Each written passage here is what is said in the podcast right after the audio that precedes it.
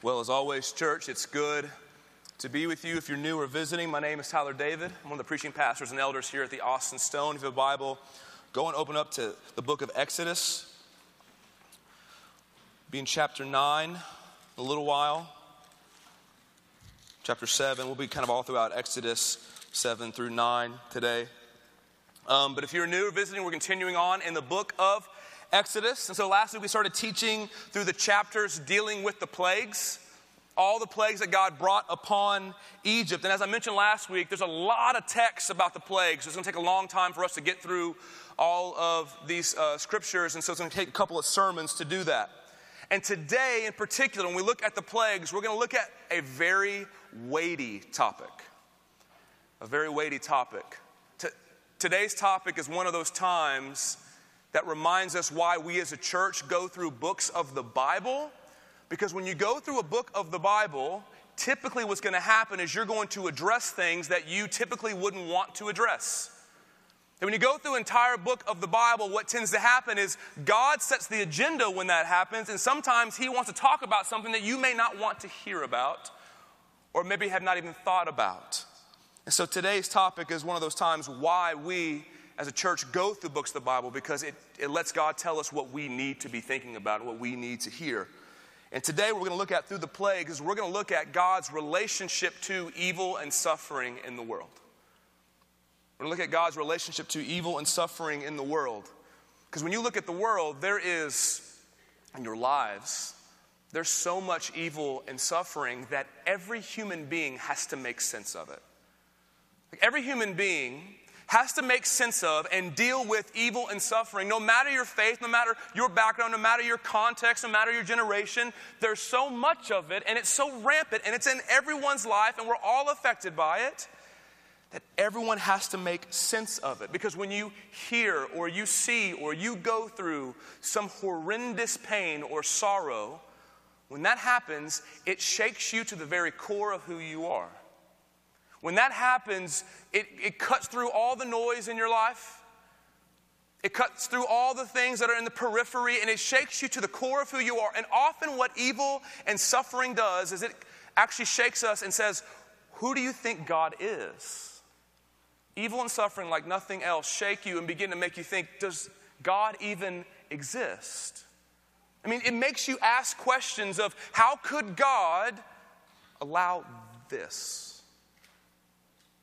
What kind of God would allow this? Do I even believe that there's a God when there are things like this evil that happen? The problem of evil and suffering in the world is one of the greatest barriers to having and sustaining faith in God. It really is one of the greatest barriers for having and sustaining faith in God. Even for those of you who trust in Jesus, when you see evil and suffering in the world, it can bring serious doubts into your mind, can it not? It can bring serious doubts into your mind when, because as Christians, we believe that God is real and that God is good and that God is holy and that He is loving and has all power. But then you see evil and suffering in the world and it seems to undermine those beliefs. Like you begin to ask questions how could a good, all powerful, loving God allow genocide to happen? I mean, how, how could God, who's good and all loving, allow cancer and forms of death that don't just kill you, but they cause you to suffer tremendously before you die? How could God let parents bury children? How, how could God let marriages fall apart and families be destroyed? How could there be things like rape, and incest, famine, and starvation, and racism? And human trafficking. And I could go on and on about all the injustices and suffering in this world that boggle the mind. When you look at all those things, you look at it, and as a Christian, you know God could intervene, but He doesn't. As a Christian, you know God could stop it immediately, but He doesn't. And it's these questions, those questions, those real valid questions that cause people to not believe in Christ and cause Christians who do believe in Christ to be paralyzed with doubt. Because evil comes into all of our lives at some point in time. It will happen. And in those seasons, it makes you feel isolated, lonely, as if God could not be further away from you. Some of you may be going through it right now. Some of you may have things in your life falling apart. You lost your health, you lost a loved one, and you have all these questions of where is God in the midst of this? This is such a rampant question in the scriptures, too. So many, there are large sections and portions of the Bible where you see believers wrestling with the same questions. So many of the Psalms, the book of Lamentations, the book of Job, are books devoted to believers trying to make sense of God, where are you in this? Believers looking at all the evil in the world and going, God, what is going on? And lamenting and writing and asking. Where is God when evil abounds and life falls apart? And you have to answer that question. Whether you're going through suffering right now or not, you will go through it eventually. It's inescapable in this life. And you have to answer the question well, then, where is God when evil abounds and we experience suffering? Because how you answer that question now will determine if those seasons and those days of evil, when they come, press you towards God or make you run away from God. How you answer the question of where is God when evil abounds is going to affect and shape the way when it comes into your life if you'll run to God or away from God. Now, please don't think, it's easy to think that somehow if you didn't believe in God, it would make dealing with evil easier. It's easy to think that, okay, if I didn't believe in God, it would make dealing with evil and suffering easier. I mean, this is, to be completely honest with you, in my weakest moments, this is my tendency. So, when I, to make it really current day, when I read things about what ISIS is doing right now, when you read what they are doing to men, women, and children, it folds me up. I mean, I read it and I think about it and it folds me up. I don't have any, I don't have any category for it. I don't know how to make sense of it. And so you see that, and, and I have this tendency in my weakest moments to think it'd be easier if I didn't believe in God to deal with this. That somehow, if believing in God makes this more difficult, but that's simply not the case. That's simply not the case because to see such evil in the world and to not believe in God has even more devastating consequences. To see such evil and suffering in the world and to not believe in God has devastating consequences, which are rarely, if ever, talked about. Because if you believe in a God who's good and loving and has all power, when you see evil and suffering, it raises the question how could God allow this? But when you don't believe in God and there's no such thing outside of humanity and outside of reality, it's just us, it's just matter, it's just chance, it's just chemistry. That's all that life is. That when you see evil and suffering, the question arises that should be is why should I even care? If there is no God, why even care? If there is no God, is there any such thing as evil? Because if there is no God, there is no such thing as good and evil and right and wrong and love and hate. See, we may want those things to be true, but without a God outside of us and a universal standard, all of those things, good and evil, are just man made paradigms to help us deal with our surroundings. If there is no God, this is just the universe that we're in, and suffering happens. That's just what happens in this particular universe for our species to survive. And any moral outrage you may feel is not actually moral, it's just something that just the synapses in your brain firing a certain way, but it's nothing real. Here's my point. Don't buy in the lie, church, that if you didn't believe in God, it would somehow make it easier to deal with evil and suffering. It would not. It would just raise different questions and serious problems. Because here's what that, here's my, it makes, evil and suffering makes every single person, no matter what you think, it makes you grasp for answers and clarity and comfort. It does it to every single person. No matter where you are, it makes you go, what is going on? It makes all of us, it shakes all of us to our core. And so in the Bible, in the scriptures, God has not given us all the answers we may want, but He has given us some truth. See, there are many things about evil that God has been silent about, but there are some things He has been very clear about. Now, when it comes to evil and suffering, the church especially has to be careful that we don't claim mystery where God has spoken clearly, that we don't claim mystery where God has spoken clearly, and that we don't claim clarity where God has left it a mystery. Must be very, very careful that we, especially when evil and suffering, we tend to want to speak sometimes where God has been silent and we tend to want to be silent in places where God has clearly spoken. So, if we're ever going to understand what God is doing in the midst of evil and suffering, we have to look at His Word.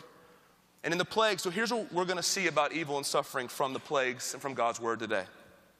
We're going to see this that God plans for evil to happen to accomplish His good purposes. What, not what I think, what the Bible says, what God says he plans evil to happen to accomplish his good purposes. Let me be really clear. There is so much to cover on this topic that I will not be able to cover the entire subject exhaustively in one sermon. I will not be able to do it at the end of the service. We're going to give you some resources you could read and study up on. But in this sermon, I'm sure there may be questions you're going to have, and I'm not going to be able to answer in this one sermon. But don't think there aren't answers to your questions. I just won't be able to do all of it in our time together. So when we look at the plagues, it's very easy in life. It's very easy in life to read stories, hear stories of destruction, and not think about how devastating it is for the people involved. Like, it's really easy for you and me to scroll through on our phones, to open up newspapers, and to see stories of like of a murder or famine or earthquake and not really give a second thought to how devastating it is for the people affected. My, my major in college was history. I love history, I love learning about history. I love it primarily because I love seeing how things actually happen. I love seeing how things kind of develop over time. And so, for anyone who loves history, most people love studying World War II. Because when you study World War II, just the, the scale and the scope and the impact of it is tremendous. And so, but what happens, like, it's one of those historical events that you can learn about and study and not really consider how much suffering there was. I watched a documentary a couple, probably about eight months ago, about the atomic bomb that was dropped on Hiroshima. And the reason I saw it, I saw it on Netflix, like, man, that looks interesting. And so my, my curiosity was, I want to learn more about what happened. But what happened as I was watching the documentary, my feelings of curiosity and just being intrigued by the topic were quickly drowned out when I began to hear the stories of the suffering people experienced that day.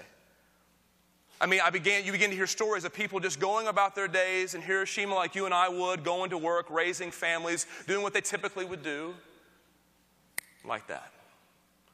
Everything gone, families destroyed, life, lives changed forever, radiation, ever. I mean, it's, I mean, it became like, oh, I'm curious to, oh, I'm really sad. Like that's, that was the Netflix experience.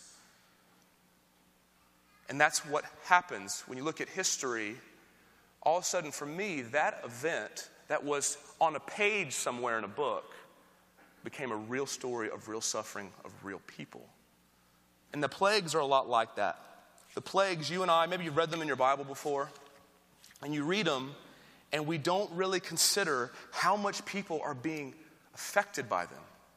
We read the plagues and just gloss over them and don't really consider people are suffering because of the plagues.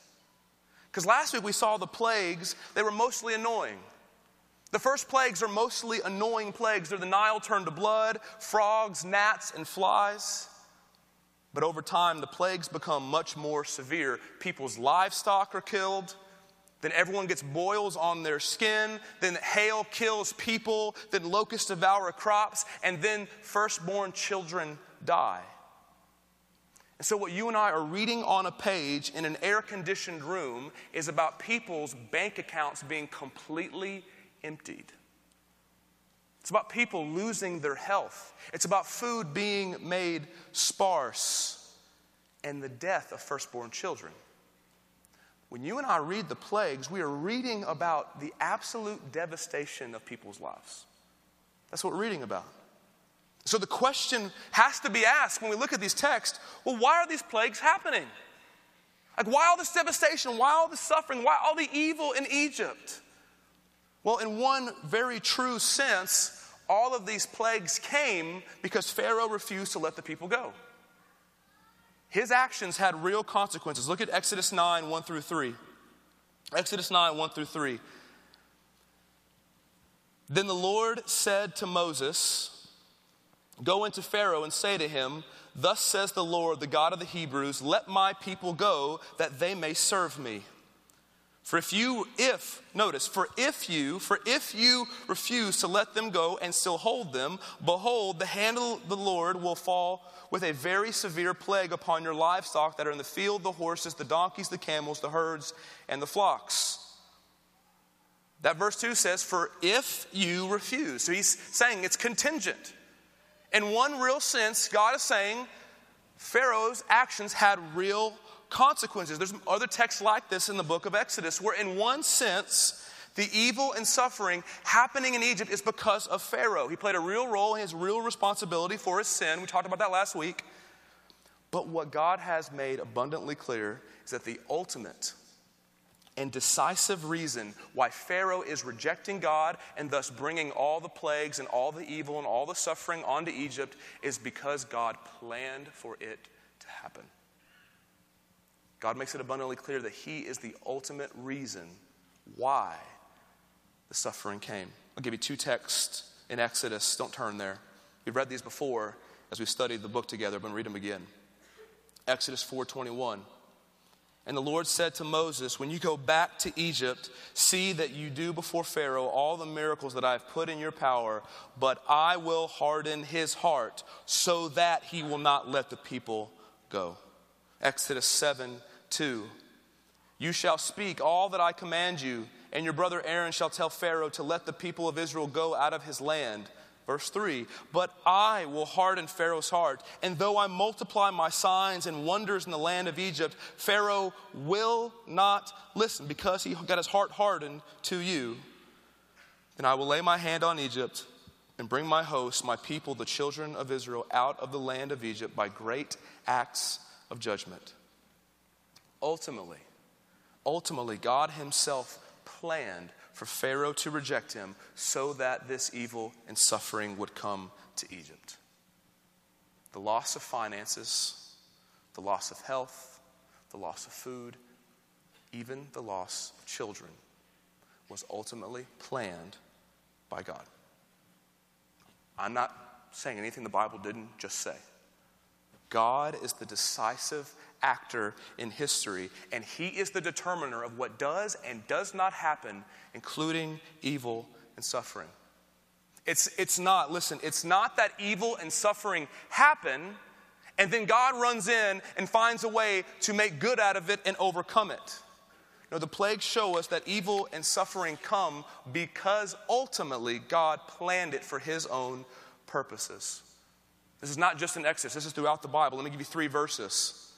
Three verses. Is here, this, I want to make the biblical case, not my case, not the Austin Stones case, the biblical case for this. Deuteronomy 32 39. See now that I, even I am He, and there is no God beside me. I kill and I make alive. I wound and I heal, and there is none that can deliver out of my hand. Isaiah 45 7. I form light and create darkness. I make well being and create calamity. I am the Lord who does all these things. Lamentations 3:37. Who has spoken and it came to pass unless the Lord has commanded it? Is it not from the mouth of the most high that good and bad come? There isn't a single disease or disability or tsunami or fire or falling building that is not ultimately planned by and sent from God. Everything that happens in all of history, including suffering and evil, is ordained, planned, and allowed by God. Read to you a quote by Charles Spurgeon, a pastor of 150 years ago. Talks about God's sovereignty. This is the term we use a lot God's sovereignty over all things, His control of all things. Listen to what he says. I believe that every particle of dust that dances in the sunbeam does not move an atom more or less than God wishes. That every particle of spray that dashes against the steamboat has its orbit as well as the sun in the heavens. That the chaff from the hand of the winnower is steered as the stars in their courses. The creeping of an aphid over the rosebud is as much fixed as the march of the devastating pestilence. The fall of leaves from a poplar is fully ordained as the tumbling of an avalanche. Now, I know how difficult this can be to stomach. I know, especially if you're here and you've never heard this doctrine taught before, I know how difficult it can be to hear if you haven't heard it before. And what most of us probably want to believe, like when I think about what we probably want to believe about evil and suffering, what we probably want to believe is that evil and suffering happen outside of God's plan. This is what we want to believe. We want to believe that evil and suffering happen outside of God's plan, and once it happens, then God rushes in to comfort us and to bring us out of it. And then often when we talk about suffering and evil, even within the church, and people teach about this, what we'll say is that God had nothing to do with your cancer diagnosis. That God had nothing to do with your suffering, nothing to do with your loss. We'll say it was either Satan or we'll just chalk it up to what happens in a world broken by sin. Now, let me say something really clearly. There are things that are true about that. God does comfort you in suffering. God does promise and does bring his people out of suffering eventually. Satan and sin do have roles in it, but when you and I say, when you and I say, when we're trying to comfort someone, we're trying to, to help someone, when you and I say that God had nothing to do with the evil and suffering in people's lives, we are saying there is something outside of His control. We're saying there's something outside of His control. What we're saying is that as strong and as loving as He is, that ultimately He sits on the sidelines when evil and suffering come. What we're saying, when He has nothing to do with evil and suffering in people's lives, we're saying that God was on the sidelines of our lives and He watched as evil consumed you. And then once it happened, He came in to help. But as it happens, He was hands off, helpless. As Satan or sin or whatever evil force overwhelmed you. That's what we're saying. We're saying there's something outside of his control. But as you've seen, hopefully, clearly from the Bible, we could go into more text, that is not the case. And actually, what's real and what's true is more hopeful than that situation. It's more hopeful than that situation because God is not on the sidelines watching you be consumed by suffering and evil. He's not. God is orchestrating every moment of evil and suffering you'll ever experience. God Himself is orchestrating it. God would not dare let Satan or sin or you or some other evil decide what evil you'll experience. God alone bears that responsibility. He would not give it to anyone else. And so, what this does, it makes the evil and suffering that you will go through and that you see it, it makes it where it's not senseless and pointless. Because if God's not involved, if God's just standing on the sidelines, hoping, wishing things work out, then that evil that comes into your life had no intention. It was just random chance that it happened to come to you. But if God is over it, and if God is sovereign, then every moment of evil has been thoughtfully and carefully sent to you from a good God to accomplish good purposes. That he's, he would never allow somebody else to decide what his people will go through. He will not do it. He himself bears that responsibility because he himself alone is wise enough and good enough to determine what we need and what to do. Because he wants to accomplish good through it. Now, I need to make a really clear caveat. Although God clearly plans for evil to happen, it's very important to know that even though He plans for evil to happen, it does not undermine His goodness. So the Bible shows us that God plans and sends evil in such a way that he himself is not evil, but only good, right, and true. I cannot overemphasize this point enough because of how often the Bible emphasizes this point.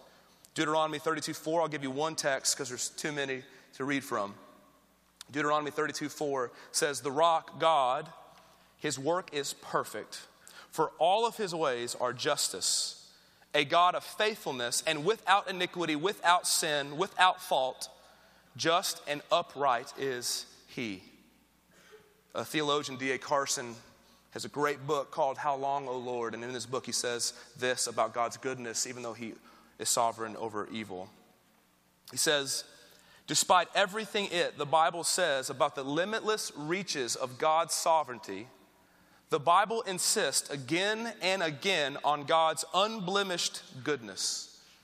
God is never presented as an accomplice of evil or as secretly malicious or as standing behind evil in exactly the same way that he stands behind good. God is directing. He's directing evil in the world, but he himself is only good. It's helpful to know. It's helpful for you to know and understand that God directs evil and plans evil differently than he plans and directs good. That last line Carson says he says that God doesn't stand behind evil in exactly the same way he stands behind good. What he means is when God ordains and plans for good to happen, it is a direct reflection and overflow of his character. When God ordains good things to happen, it's a direct reflection and overflow of his character. But when God ordains and plans for evil to happen, he himself is not the one committing the evil, and that evil is in direct contradiction to his nature and character.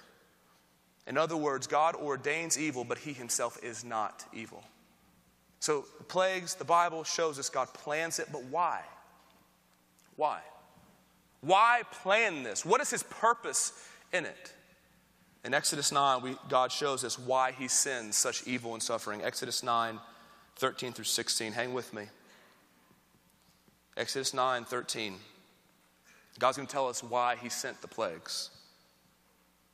Then the Lord said to Moses, Get up early in the morning, confront Pharaoh, and say to him, This is what the Lord, the God of the Hebrews, says Let my people go, so that they may worship me. Or this time I will send the full force of my plagues against you and against your officials and your people, so you may know that there is no one like me in all the earth. Verse 15. For by now I could have stretched out my hand and struck you and your people with the plague that would have wiped you off the earth.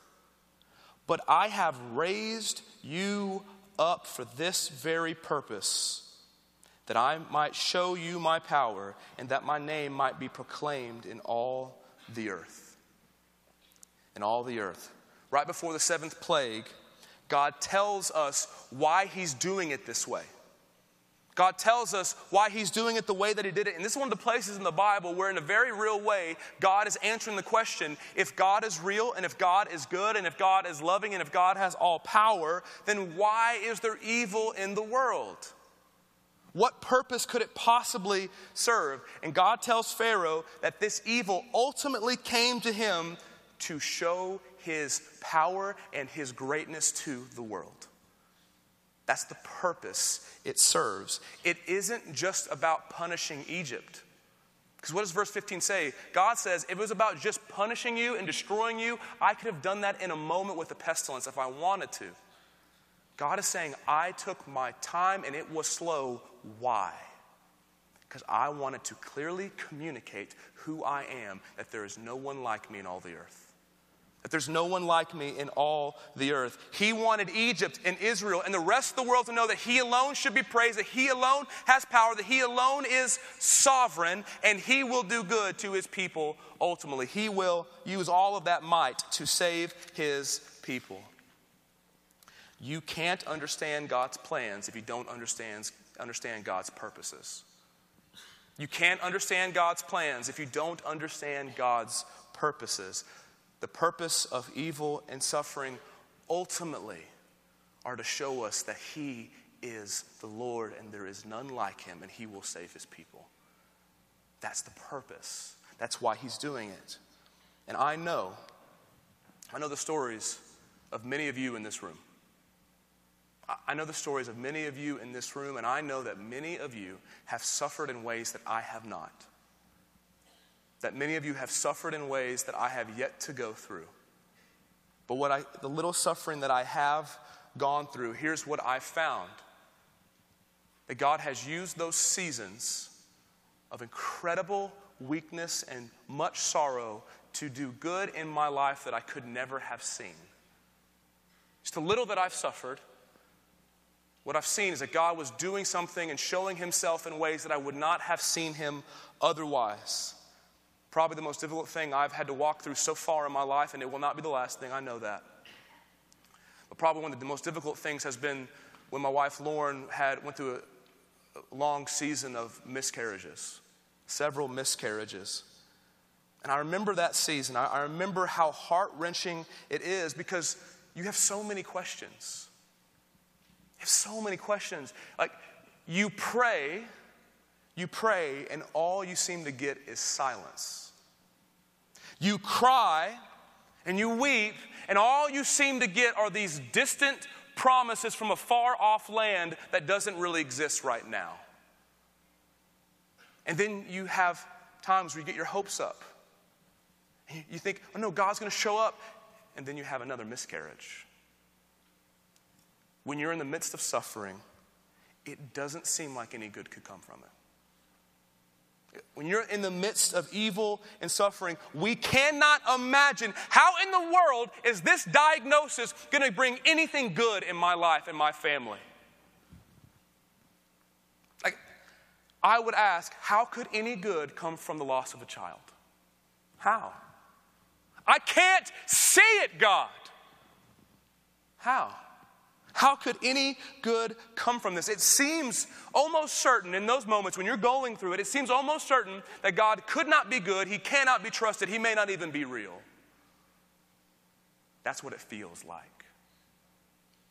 That's everyone's experience in suffering.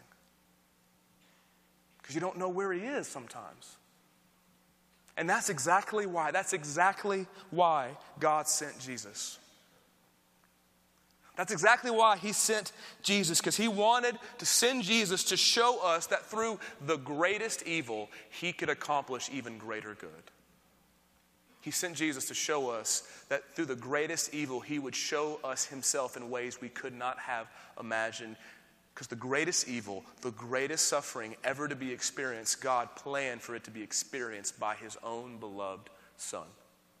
Do not turn there. Acts 4. Listen to how the church talks about, the early church talks about Jesus. For truly in the city, this is a prayer of theirs.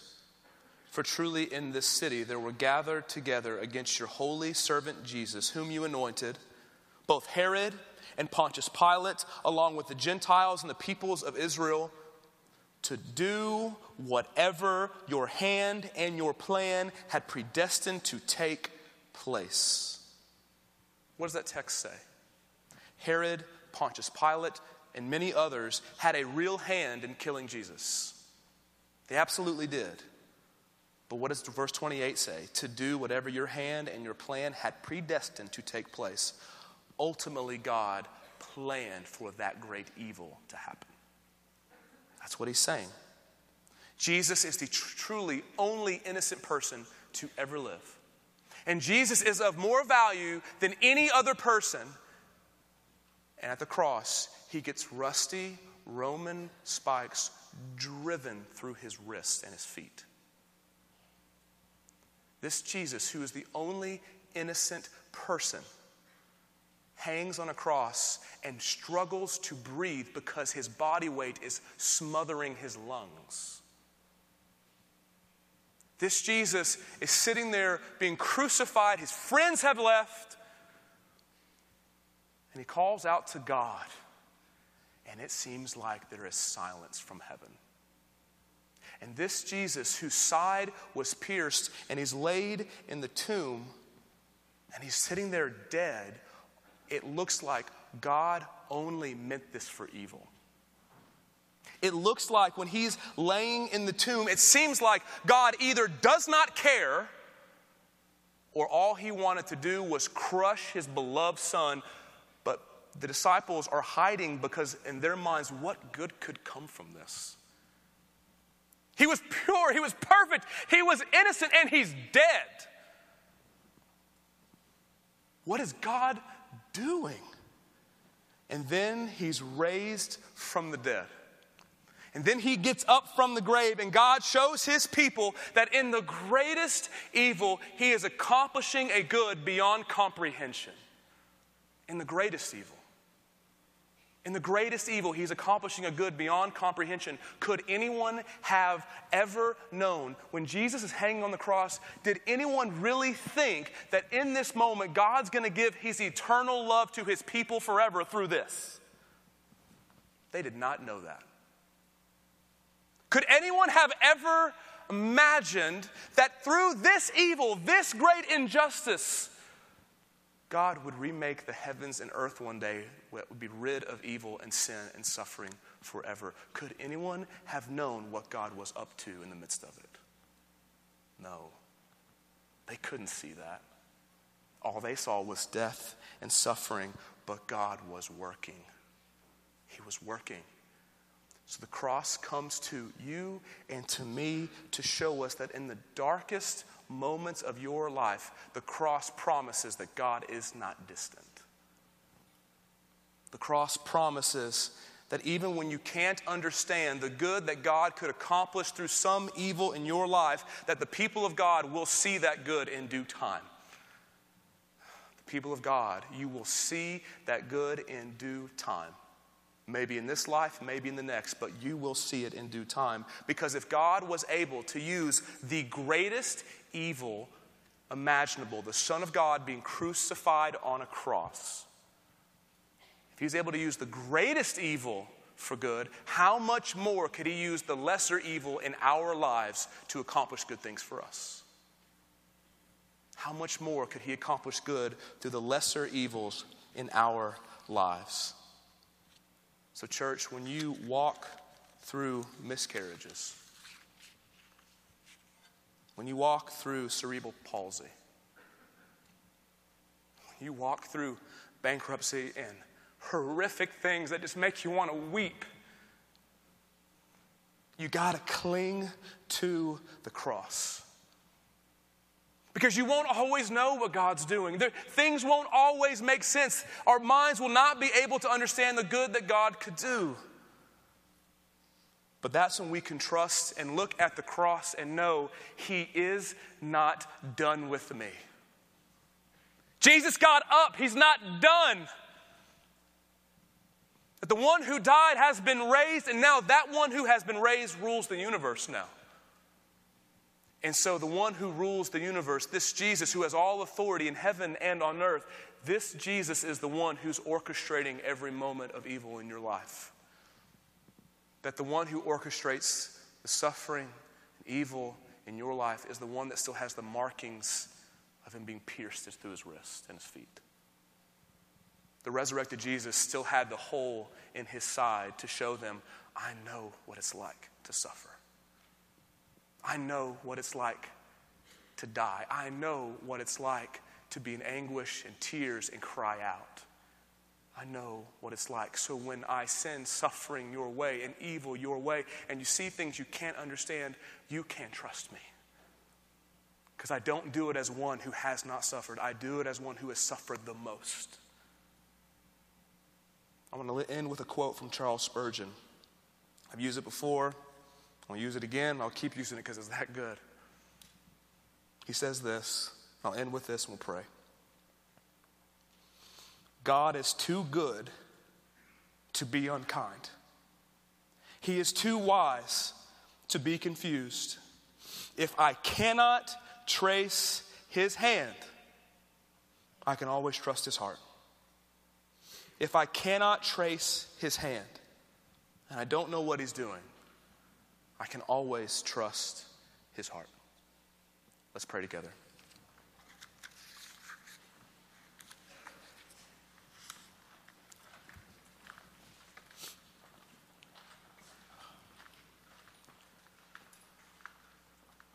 God, so often we go through things.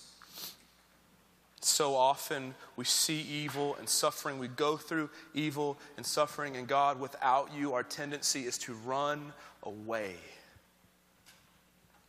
God, without you, our tendency is to not think about or not contemplate or to move past. So, God, I'm thankful for your word that you teach us things that are difficult. You teach us things that are good for us but hard to hear. And God, you teach us things that take the roots of our faith and you sink them down deep. You sink them down deep because you bought your people, you love your people, you sent your son for your people. And you give us truth, and you gave us the cross to give us ballast in our ships when the storm comes. Because, God, the storms will come. And God, we know from your word that any storm that comes, no matter the no matter who the agent may be, no matter who's committing the evil, God, we know from your word that you are ultimately in control. And that you ultimately decide what comes into our lives and what does not. So, God, would you give your people faith to trust that in the midst of it, you are accomplishing good, even if we can't see it? God, would you make your people a people who trust your heart and look to the future and know one day He will make sense of all of this. One day He will make sense of all of this. It's not because He's not good, it's not because He doesn't love me, it's not because He's far off, it's just because I can't see. Father, thank you for sending Jesus, our King, our leader, our God who knows what it's like to suffer.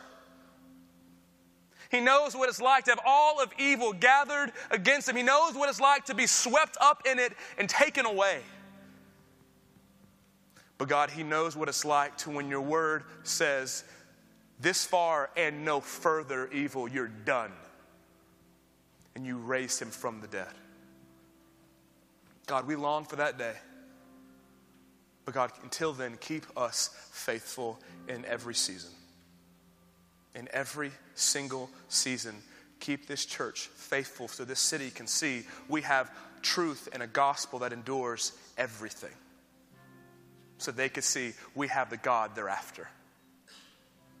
God, we ask these things in Christ's name. Amen.